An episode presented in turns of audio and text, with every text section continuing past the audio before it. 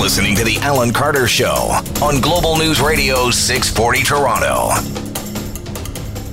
It's Adrian Batcher from the Toronto Sun in for Alan Carter. Thank you very much for spending some of your afternoon with us. A beautiful day in the city. A few clouds sort of coming up, but hopefully the weather will hold off and you're enjoying yourself. These last sort of days of the summer, school's coming up. It's hard to imagine that's already happening. So if you will recall, we broke some news here last week on Global News Radio 640 Toronto, had to do with the manhunt in BC, the two suspects that were allegedly had killed those two hikers in British Columbia and what was been called a thrill kill. Well, we know that their bodies were found. We know that there was a torched out vehicle found in northern Manitoba. And now more information is emerging that a phone message, a final recorded phone message was found with the bodies, according to the families of the victims. However, the RCMP has decided or is deciding not to release this information. Why? Isn't there not a public interest to actually hear this recording? Is there not a public interest to understand why these individuals perhaps did what they did? I believe that this was one of the biggest manhunts that Canada has seen in some time. And there's a massive public interest with respect to this. There's a massive public interest with respect to how these individuals did this and having a sense and an understanding about why Cam McLeod, who was 19, and Briar Schmigelski, who was 18, killed these two individuals, killed Leonard Dick of Vancouver and Lucas Fowler of Australia, the three individuals, excuse me, Lucas Fowler, who's 23, and the American China D's. Why did McLeod and Schmigelski kill them? So if the police are in possession of an audio recording that is from these men that are now dead from suicide, we heard that in the autopsy report last week, then it is incumbent upon law enforcement to actually release this information, not only for the families and the victims, but also for to help more broadly understand why these individuals did what they did. It seems reasonable to me. It seems like it's not unheard of. So what is being reported is the two the suspects, though when they were being sought nationwide, they used cell phones to record what is being called their last will and testament. It was a video before they shot themselves. And we know that the bodies were found in, as I said, in northern Manitoba. This is one of those sorts of cases that is almost inexplicable.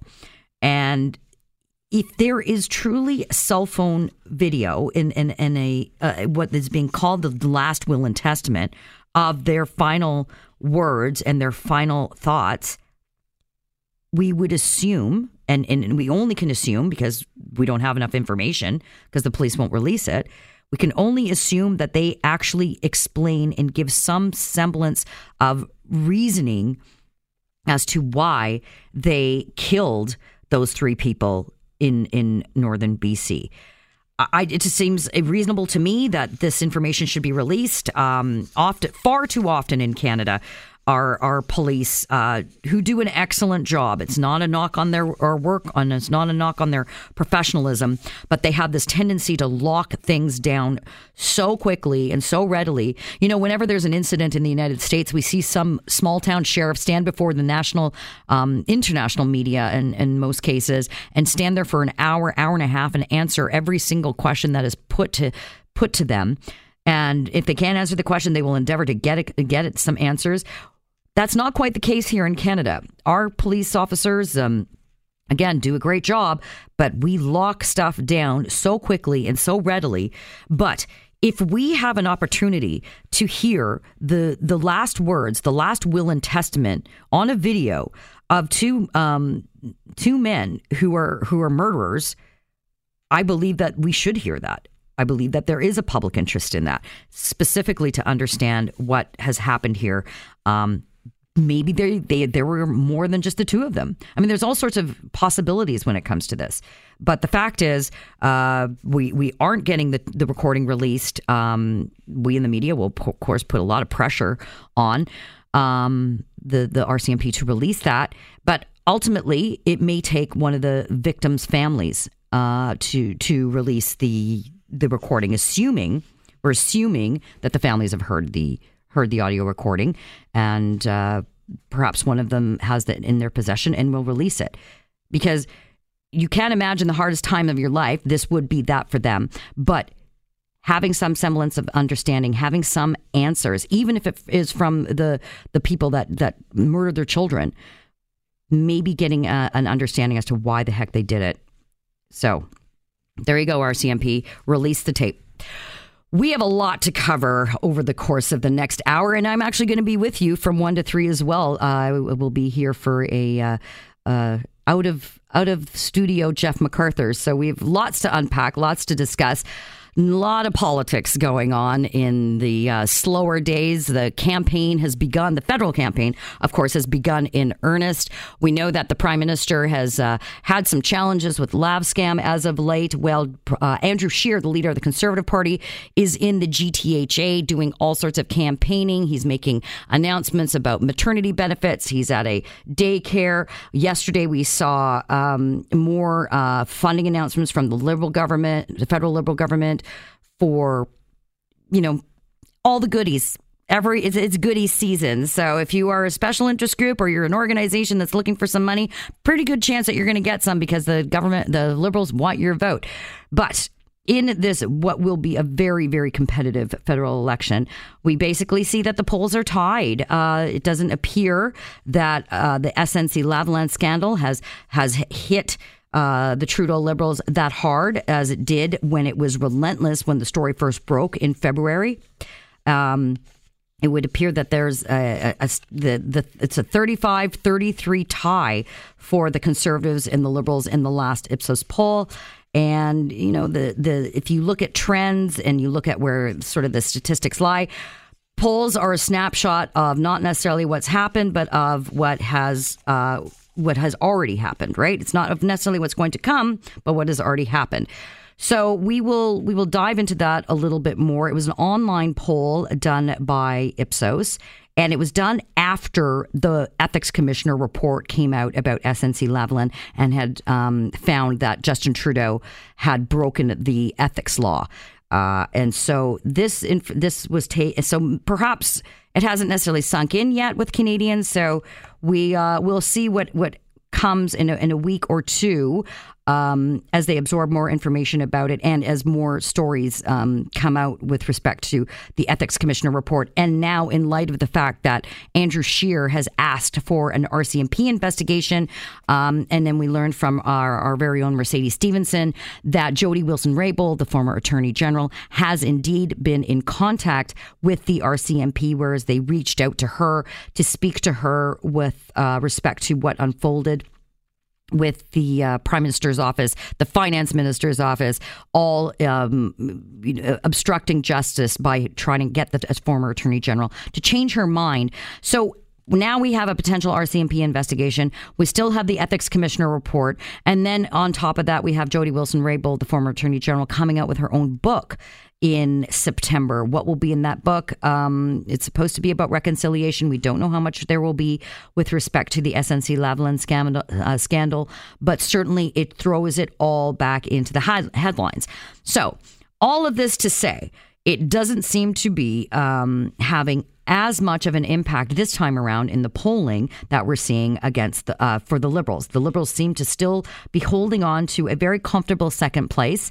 Often what Conservatives will tell you is that Conservatives are not necessarily represented fairly in some of these polls, because either they won't answer the phone, or they won't tell you, or for whatever case there is. So perhaps there might be a bigger cushion for the Conservatives.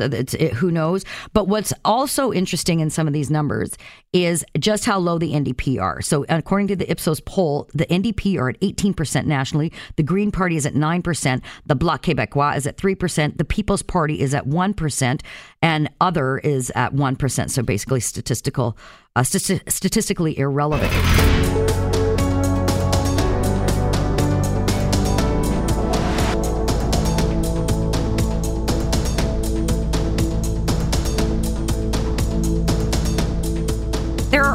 stories that move us, they shake us, they make us uncomfortable, they rattle us, they also inform us. The one I'm about to discuss with you comes from our colleague from Global News Halifax, Elizabeth McSheffrey. This has to do with a former oil patch helicopter pilot. His name is Matthew Linnett. He lied in an incident report and then ultimately became a whistleblower. And Elizabeth, I'm going to let you pick up the story from there. Give us some context around exactly what the incident was and why did Matthew Linnett ultimately become a whistleblower? For sure. So I'll just start off by saying first that this is a joint investigation with the National Observer, so I don't want to leave them out of this. As you say, Matthew Linnett was a helicopter pilot who worked on remote well sites in Alberta's oil patch. His services were contracted by CNRL. And on May 2nd, 2016, he was working on a well site in Carr Creek, Alberta, when a valve that had been improperly shut down before he even got there spewed a geyser full of fluids and poisonous sour gas. And for your listeners, sour gas or hydrogen sulfide is a gas that can be fatal to humans in high concentrations. So Matthew Linnett, his first instinct was to reach for the emergency breathing equipment that's usually stored on these sites, but he was shocked to discover that that equipment wasn't there. So he ran into the bushes and hid from the fumes until his air monitor told him it was safe to go back and breathe that air. And you know, he considers himself lucky today to have escaped with his life, and he told me he could no longer live with the lie that he told when he got back. So his supervisors at Canadian Natural Resources Limited, which is a private company, yes? Mm-hmm. Yes. So as you report, Matthew Linnett feels that he, quote, had to read between the lines in terms of the accident and what he should be saying, and which somehow propelled him to lie and mislead on the actual incident report. You go on to talk about how this is quite commonplace, and which you know is a moment to give us all pause for starters. But he then sort of had this down the road to redemption, so to speak. He decides that he can't live with this. He has to speak. He has to talk about it. How much bigger is it then than just this one incident report? I interviewed a number of sources, former and current oil and gas workers in British Columbia, Saskatchewan, and Alberta, and none of them were shocked by Matthew Linnett's story. Many of them told me that these issues were systemic in the oil patch, these health and safety cover-ups, but those cover-ups range in severity. Matthew had a very severe case, but sometimes it's as simple as signing off on a safety meeting that never happened. Sometimes it's as egregious as never disclosing or reporting a serious injury to preserve a company's incident-free rate or to avoid having to log lost time at work. Now, it's important to say that CNRL declined to comment on this investigation altogether, so they did not want to address the falsified incident report. We also have a secret recording that Matthew Linnett made with a supervisor at CNRL that addresses some of his allegations that he was pressured to rewrite the report, that he didn't have any breathing equipment on site, and he felt pressured that somebody would be fired unless he covered this up in his incident report. So it's important to mention that we don't have any comment from CNRL here. We also don't have any comment from the Canadian Association of Petroleum Producers. So they cited a lack of evidence in this investigation to indicate that there's an industry-wide trend here. But what we've heard from whistleblowers is that this is something that's impossible to prove almost, because as you see in Matthew Linnett's case, sometimes the only paperwork, the only evidence that's filed is the evidence that doesn't contain the complete truth.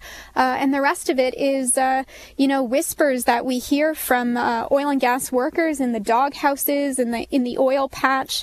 So it's something that's actually really hard to prove is happening. All we have are the stories that have been sent to us. And And even in the hour since this story was published this morning, I've had oil and gas workers, former, current, friends, family of oil and gas workers reach out to me and say, thank you for writing this. We have our own stories. I worked in the patch for this long and I've seen this and this and this happen. So there's certainly no doubt anecdotally that it's happening, but it is difficult to prove.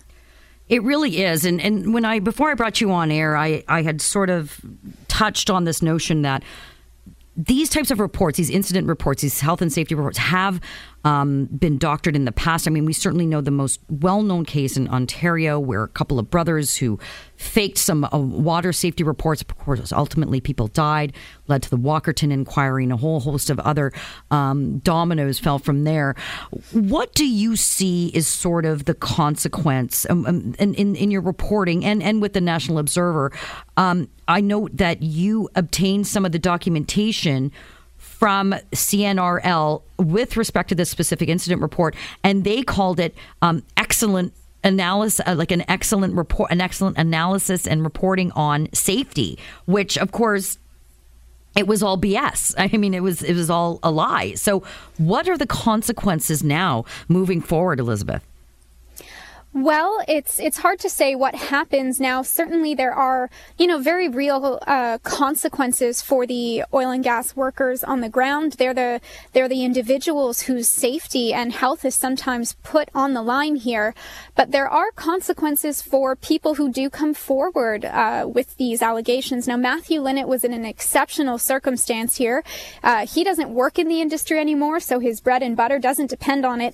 But every other person that I talked to was not able to go on the record with their claims, wasn't able to retrieve any sort of documentation or proof, all for fear of being blacklisted in the industry. Now, that's what they call it when your name starts being circulated as somebody who causes trouble on the rigs, who doesn't play the game, who squeals, for lack of a better term. And when you make it difficult and there are 15 guys all competing for the same jobs and the same hours, they tell me, it wouldn't be surprising if you found yourself out of a job at some point. That sounds alarming yet again in terms of just the broader issue and the broader context. Talk to me a little bit more now about Richard. And now he's moved on. He's living in British Columbia. Obviously, no longer in the industry per se. What is he up to now? So Matthew Linnett is living in Cumberland, BC. He works in logistics in trucking, and he's been very pleased to have this investigation come forward. I haven't heard yet from him today, but certainly he knew it was coming out, and I'm sure he's expecting a pile of messages to come his way, for better or for worse. I'm certainly receiving lots of messages today, but he's doing well. His kids are great, and I think overall, I think it's fair to say that he's happy to see that this chapter in his life is closed. He certainly received a lot of backlash, a lot of anonymous threatening phone calls after he raised these health and safety concerns at CNRL.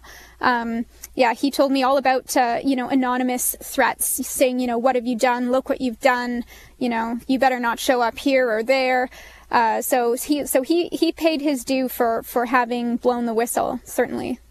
And just in the last few moments that we have left, what has CNRL's response been to the report that you and the National Observer have come forward with? CNRL hasn't responded to any of the allegations. I made several requests for comment over several months, but they declined in all circumstances. But this won't actually be the first time that CNRL has heard Matthew Linnett's story. Matthew Linnett came forward with complaints to CNRL's Human Resources Department at the time in July 2016, shortly after this happened. And he actually confessed at that time to falsifying the report. And in the end, CNRL's HR department determined in their own investigation that he did not falsify the report. So essentially, they accused him of falsely making a claim about having falsified a document, which, Matthew Linnett just finds baffling. I think CNRL needs a little bit of public relations advice. Elizabeth, thank you very much for joining me in this really extraordinary story. Thank you for having me. Elizabeth McSheffrey is with our sister station on Global News in Halifax.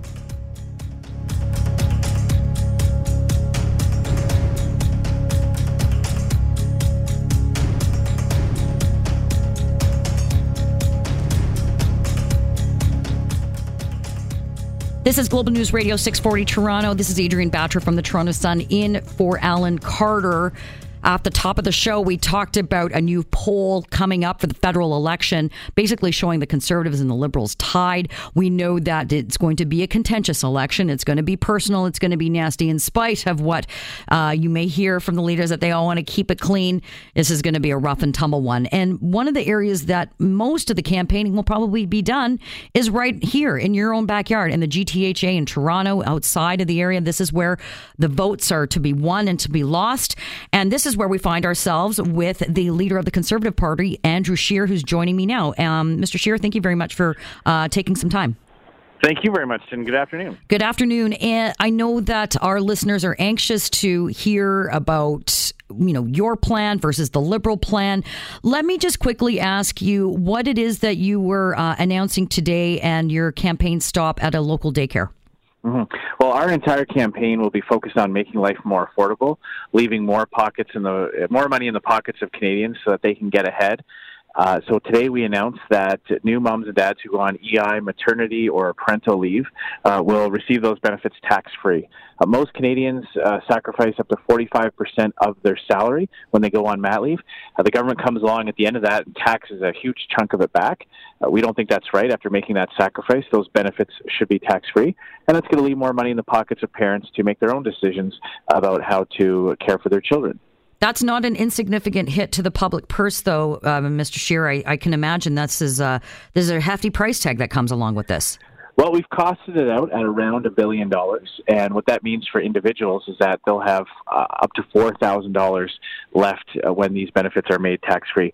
So it's significant to parents. It's going to make a big difference in the lives of families who are facing a lot of costs. You know, I've got 5 children. I know when you're talking about car seats and clothes and diapers and toys and all of that type of thing, those costs add up very quickly. So this $4,000 per person benefit will really help with some of the costs that come along with being a new mom or dad. And of course, on the other side, we will hear the cynical response from the Liberals and others, the NDP, that once again, this is, you know, not in keeping with, you know, what we want to do. You know, the Liberals will say their plan works already. We'll have all of that rhetoric, but, you know, cutting through it, why was this a priority for your party?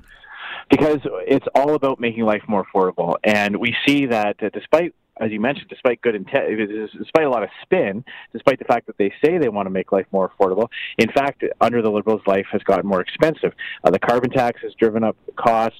The higher and higher deficits mean taxes are going up as well. We know that they're going to raise the carbon tax after the next election. And indeed, over 80% of Canadian families are paying higher taxes today than they were before.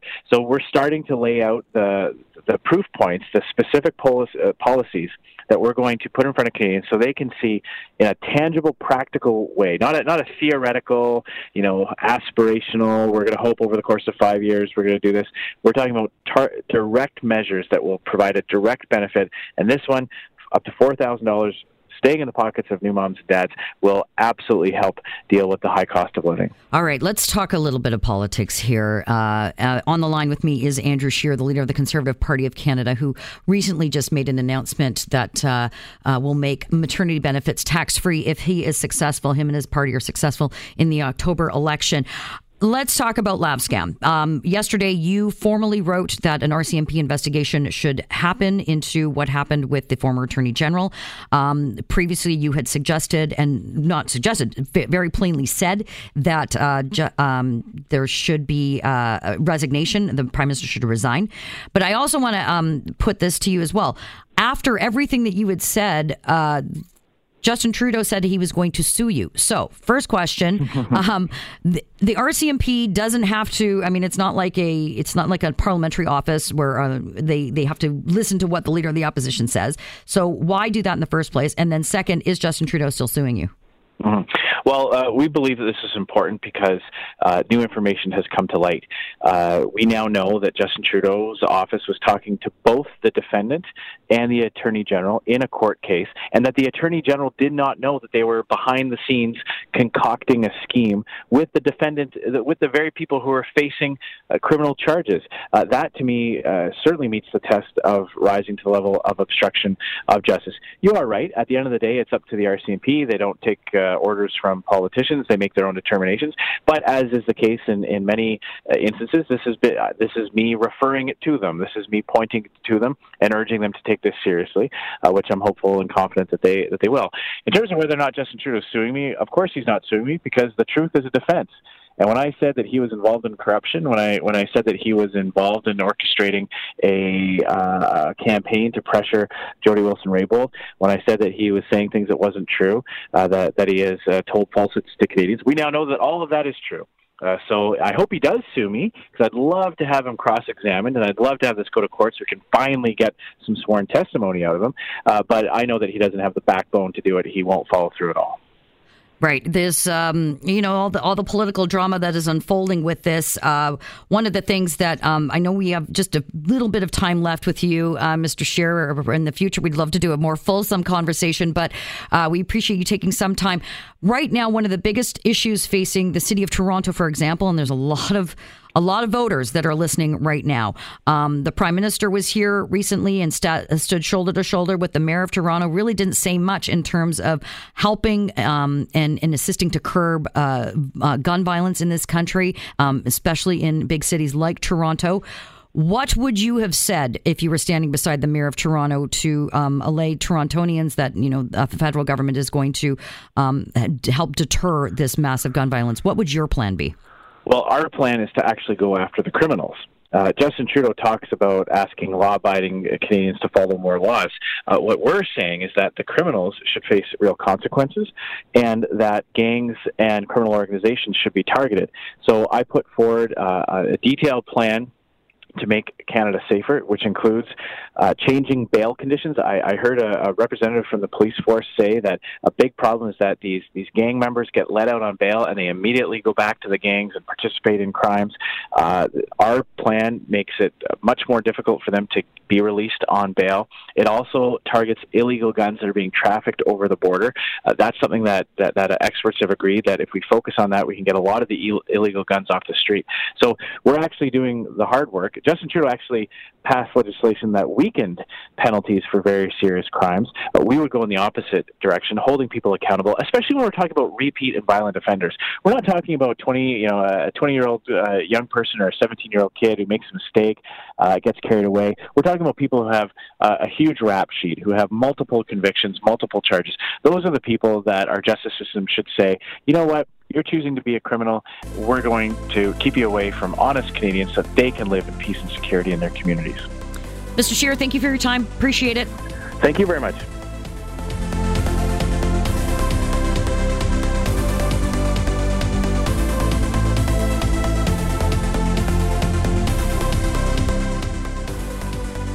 As we look at what the upcoming events in the fall in Toronto, there's one thing that everybody loves talking about, and that's the Toronto International Film Festival. A lot of celebrity sighting, a lot of films, movies to screen, and often some of the movies that do film here and debut at TIFF go on to being some of the biggest movies in the award season, the Oscars, the Golden Globes. These are all the things that, these are all the types of things that those who are observers of Toronto International Film Festival are looking for. What is going to be the big emerging storyline? Who is going to be the star? Who will be the hit? Well, the person who covers all this for us and lives and breathes this on a daily basis, who had a very early start to the morning today, too, is our very own Vicky Sparks, Global News' pop culture expert. Great to have you here. Good morning. You have had afternoon, I guess. It's pretty. Sorry, I'm still catching up. It's afternoon. You were on this morning on the Global Morning Show. Yes. I'm doing the TV co-hosting, and now here we've dragged you onto the radio to keep talking about pop culture. Listen, I can do it all day. I knew you were very fine at it. So I'm glad that you're here because we've had a very weighty discussion about politics and stuff. So let's I want to lighten it up a little bit for our listeners. So as we go forward in the next week or so, next week and a half, getting prepared for TIFF, we're going to be hearing who the stars are, the A-listers, the big celebs. Yep. What are some of the names? Let's talk about some of the movies, or as some of the fancy people call them, films. But let's talk about who's going to be gracing us in Toronto this year. Okay, so some big names are coming for the festival this year. You've got Tom Hanks. You've got Meryl Streep maybe putting in an appearance. She's also winning an award. You've got Matt Damon, Christian Bale, Joaquin Phoenix, Ansel Elgort, Rosamund Pike. Almost anyone you can think of is going to be here at some point. So I want to talk about Meryl Streep for a moment because I'm a big fan of Big Little Lies. Oof, aren't we all? Her performance in Big Little Lies. Mm-hmm. I know it's not a TIFF-related thing, but my goodness. I think it completely justified their second season, which after season one, I was like, I don't think we need a second season. It was great, but don't mess with perfection. And then Meryl came in and I was like, I have changed my mind. And totally worth it. She was absolutely extraordinary. And but then, you know, am I going to spoil this for those? Don't spoil it. People get really mad when you spoil things. I know from Nicole experience. Kidman does quite a dismantling at some point of Meryl Streep's character. But so she's receiving an award. What is the award she's receiving?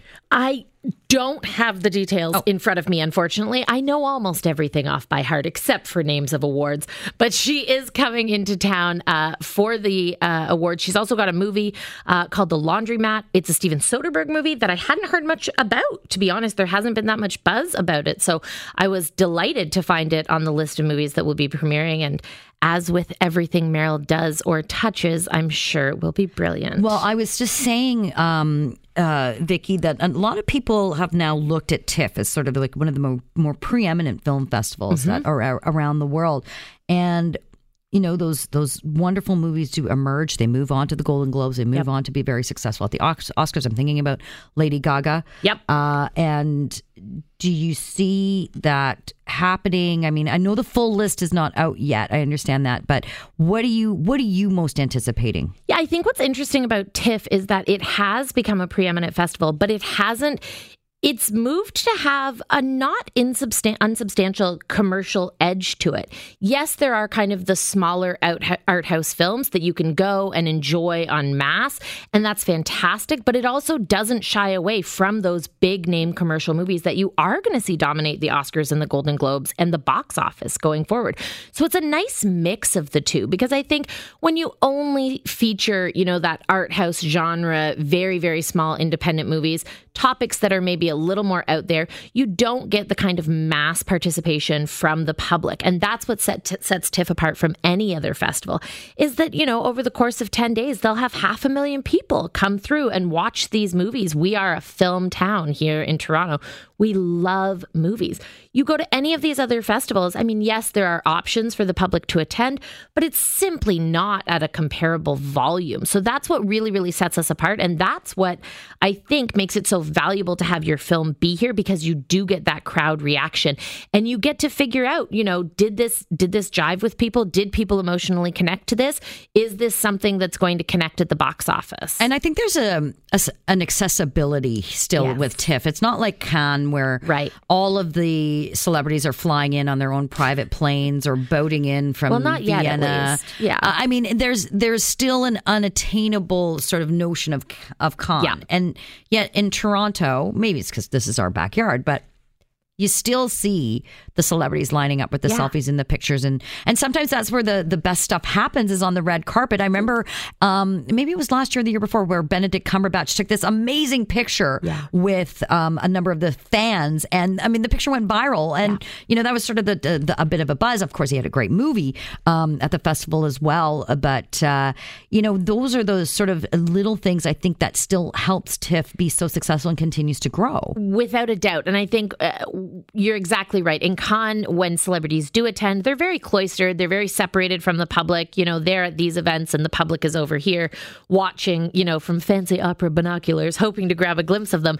Whereas Toronto, they invade our city and we invade their space right back. So, you know, you can be sitting in your favorite restaurant. That's your favorite restaurant all year long, and look over and three tables away, George Clooney's enjoying your favorite meal. And that's simply an opportunity that doesn't exist everywhere else. That's why the whole city buzzes while it's, you know, chock-a-block full of celebrities for 10 days. They're usually hanging around in certain parts of the city. And I'm going to ask you about some of the best celebrity watching, but I do want to talk about a couple of the movies that have been announced.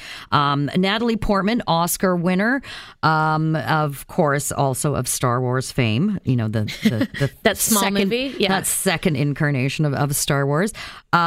She has a movie, Lucy in the Sky. What is, and this is one of the bigger ones that is going to be premiering here. Yeah, definitely. What is Lucy in the Sky? So Lucy in the Sky is a story of an astronaut played by Natalie Portman who goes off to space, and when she returns, things don't appear to be quite right with her mental health. The trailer doesn't give away what's happened. We don't have any inkling of how things have gone wrong. We just know that things aren't right when she gets back, and we will get to discover that throughout the movie. So, I mean, Natalie Portman turns out incredible performance after incredible performance. So I have no doubt that this is really going to be a showpiece for her. And I feel fairly confident in saying there will at least be some awards buzz around it, whether or not it makes it. Yeah, Black Swan was such an extraordinary movie. Yeah. I mean, the one that she did win the Oscar for.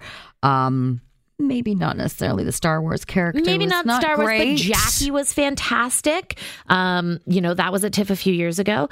So I think that, her smaller roles that she chooses outside of the big franchises tend to really pay off for her. And so there's another one that they've announced, and this has to do with Mick Jagger, of all people. Mick Jagger's The Burnt Orange Heresy is supposed to be screening, and then we don't need to dive into it, but I just find it interesting. They just, the Rolling Stones just did a tour. They were just outside of Toronto recently. I mean, these guys are, they're old, everywhere. But they're still kicking. Oh, absolutely. And especially Mick after his recent heart surgery, he's getting right back out there. But yeah, The Burnt Orange Heresy is an Italian-American drama. It's coming out, it's premiering in Venice before it comes to Toronto, which a lot of films do these days. So maybe, I don't know, maybe it'll bring Mick to the city. We'll look over and see him enjoying something. Of the ones that you've heard of thus far, which one are you the most anxious about? Which one are you anticipating the most? I mean, I have high expectations for a running list of about 40 upstairs on my desktop. Oh my goodness. So we won't go through all 40, but I will say my expectations are very high. The more I see of Judy, the biopic with Renee Zellweger playing Judy Garland, the more excited I get to see that. I'm very much anticipating the Joker movie with Joaquin Phoenix. These are slightly more commercial choices, but they're more accessible for kind of the mass audiences. The Joker looks like it's a totally new Joker story that we haven't seen before. And prior to seeing glimpses of the film, I was like, I don't really know if we need another Joker movie. But they've got me on board already with the trailers. It looks hauntingly terrifying. And of course, I love a good tearjerker, a good heartstring puller. Tom Hanks as Mr. Rogers, that might be the culmination of everything good in the world. Everyone loves Tom Hanks. I can't wait to see A Beautiful Day in the Neighborhood and see if it can live up to the astronomical expectations everyone has for it. You know, you mentioned Renee Zellweger, and she sort of went away for a while, but she's now reemerged with that extraordinarily successful Netflix show, What If? Which is also, to use your words, hauntingly terrifying. Her character in that really is troubling, her demeanor, her personality, but yet she is so exceptional at it. I think in part it was because she had some plastic surgery. Maybe have gone a little awry, shall we say. But moving on from that, she is someone, I think that so often these celebrities who are absolute top A-listers kind of go away for a while, get some face done, and then they emerge from a Netflix show or a one of these streaming services where they've done something that's not been on the big screen. And then suddenly There they are, back again on the big screen. Yeah, absolutely. I think that it's a real testament to how TV has kind of lost that negative connotation of like, oh, you're a TV star, I'm a movie star. Yeah. They're one and the same now, and they could be equally prestigious. Sure. So I think that it's a great way to kind of cut your teeth when you're coming back into an industry after some time off. It gives you a longer period and a longer medium to explore a character and show off those acting chops. I think that Renee Zellweger has been traditionally quite an underrated actress, right? She came onto the scene with Jerry Maguire. She was great, but also kind of written off as a fluffy rom-com star. She did the Bridget Jones series, which is criminally underrated for how funny it is and how great her performance is. But we forget that she's a really serious actor underneath all of these kind of character roles that she's taken on. So I'm really, really excited to see Judy. Well, especially what we know about Judy Garland. I mean, she's a very troubled woman. She had drug and alcohol issues. No matter who's going to do it. Exactly. And, you know, it's going to be pretty extraordinary. Well, what is extraordinary is you and your analysis of all the things that are TIFF. Thank you. Anytime. Vicky Sparks is our global news pop culture expert.